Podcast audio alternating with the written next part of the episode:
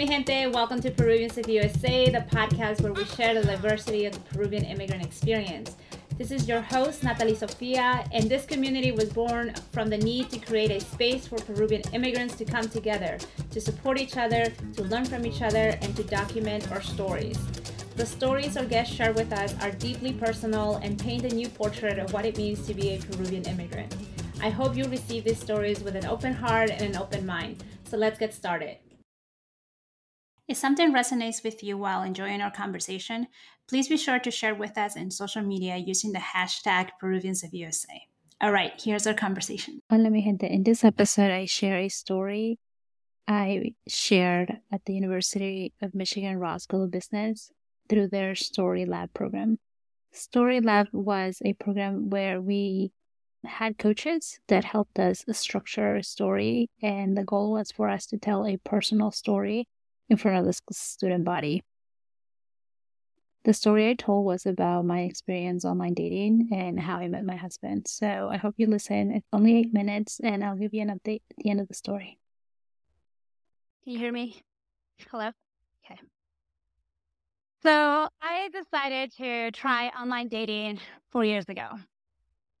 I decided to take the leap of faith because venting to my friends reading every self help book Oprah recommended, and watching Super Soul Sundays was not working for me. You see, I was trying to get over a breakup, and I decided to finally listen to my best friend's advice. And her advice was that the best way to get over somebody is to get under somebody else. That's how online dating happened. So I felt like I had a gray cloud following me around and just raining on my parade all the time. So I decided to take her advice and I joined Match.com. I joined Match.com because I was not looking for a random hookup.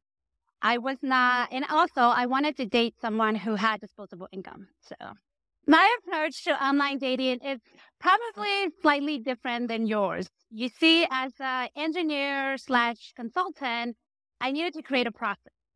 I needed to create a process to handle the inventory, to eliminate the bottleneck, and to reduce the lead time. Naturally, I created a spreadsheet. On the first tab, I created my go, no go criteria. So this meant that before I reached out to a guy or before I answer a thoughtful message, I would go to my go, no go criteria and look, um, look at their profile photos. So if a guy had bathroom selfies, no go. If a guy had topless photos, no go. If he got bottomless photos, definitely no go. if he had photos of his truck, his motorcycle, any sports car, no go. Sorry, guys. Or if he had photos of playing beer pong, no go. Sorry, guys. I know I eliminated like 90% of Michigan guys, so. basically, um, my intent was not to eliminate guys based on their looks, but really based on the message they were trying to send um, through their photos. So the ones that made it through the second station, so tab number two, um, I went on dates with, um, so I went on dates with guys who made it to station number two, tab number two on my spreadsheet. Tab number two was where I tracked the date of the date, the time, the location, my outfit because I did not want to repeat the same outfit with the same guy. uh, my first impressions, likes and dislikes. So I went out with a guy who on his profile page said that he was 5'10. And I was really excited. When I met him, I'm like looking at him at the same height. So, so I that, basically I went on the date went home and was like, Shorty did not make tattoo. I'm sorry. Next, I went on a date with a guy where I told him that I was training for my first marathon. And he proceeded to list all the supplements that I needed to take in order to uh, speed my, to increase the recovery time. In fact, he said, after we're done with dinner, let's go to the GNC store around the corner and I will get, I will get all the supplements you need. Mansplainer did not make it to tab number two. Guy number three, um, we were, it was a great dinner. We were having dessert and, um, he felt compelled to tell me how much he made. And not only that, he continued to brag about it. not knowing that I actually made more money than he did. so, so I finished dessert, paid for dinner, and then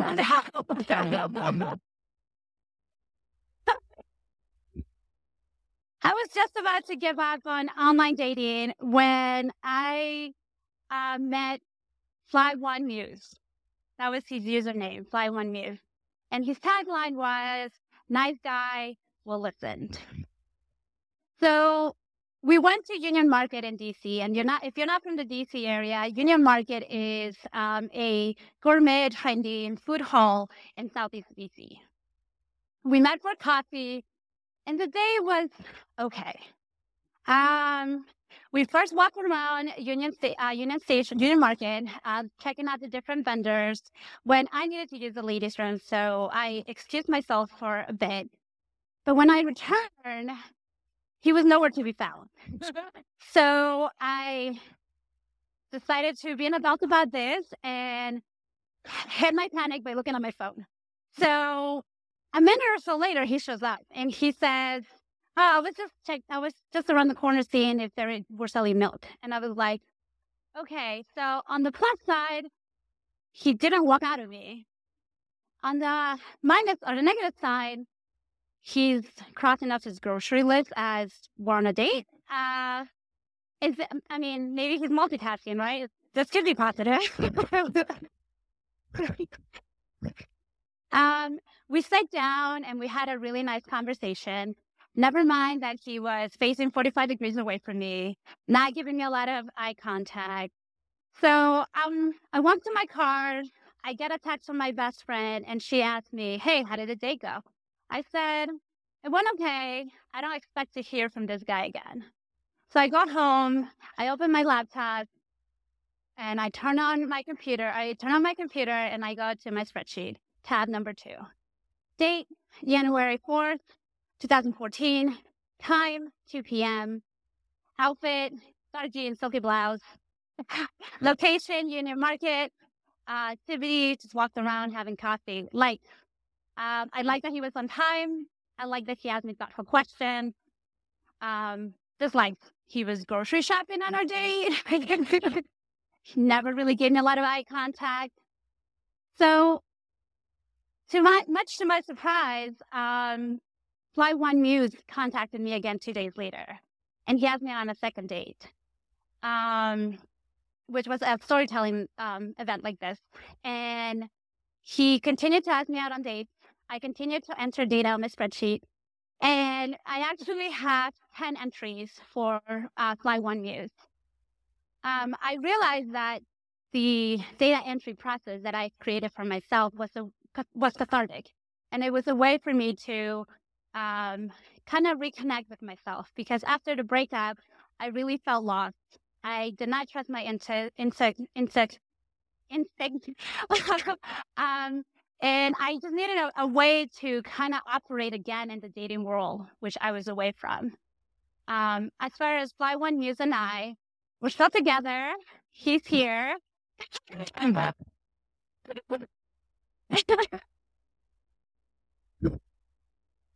um, and he turned out to be just what he said, which is a nice guy who listens. Thank you. All right. So thanks for listening to my story with online dating. To give you an update, the guy I dated or the guy I met through Match.com his username was Fly One Muse, is my husband. so we continued dating for several years. We did long distance while I worked abroad and went to grad school. And then in 2020, we got married. Yep, we got married during the pandemic. We had to change our date because the pandemic had hit right around the time we went into uh, our original uh, wedding date. And now we have a little one. So I wanted to share this story because one is a personal story. It's a way of, you know, sharing a little bit of me with the audience of Peruvians of USA. I, I think the key though, the key lesson from from my online dating story is that I really needed to reconnect with myself, my values, and I needed to to do a lot of self reflection, which I did before I met my husband. And the spreadsheet was a way to for me to do it, right? And just hope you enjoy the story. All right. Let me know through your messages or resharing the story.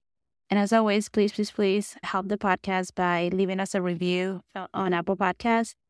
And I will be picking um, a winner from the reviews that we get from October to December to choose merch in or online store that you can visit by going to peruviansusa.com forward slash shop.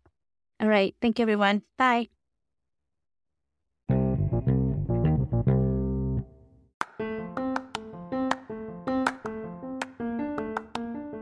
Just wanted to take a break here to share that Peruvians of USA now has an online store.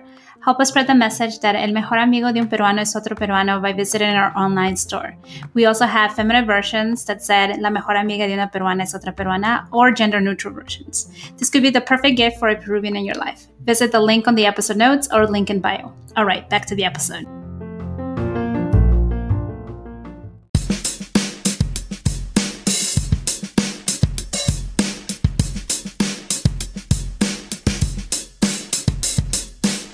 Are you a small business looking to expand your digital footprint? Are you a small business looking to reach more of the Peruvian diaspora in the United States? Consider sponsoring an episode of Peruvians of USA. Peruvians of USA has launched its first sponsorship program. If you're interested, please visit peruviansofusa.com slash sponsors or send us a message on Instagram.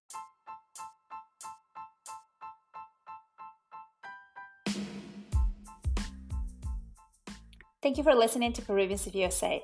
If you like the show, be sure to subscribe and review on Apple Podcasts. It lets other Peruvians find the show. If you want to hear more from me, you can follow me on Instagram at Peruvians of USA. I'm looking forward to connecting with you there. All right, talk to you soon. Ciao.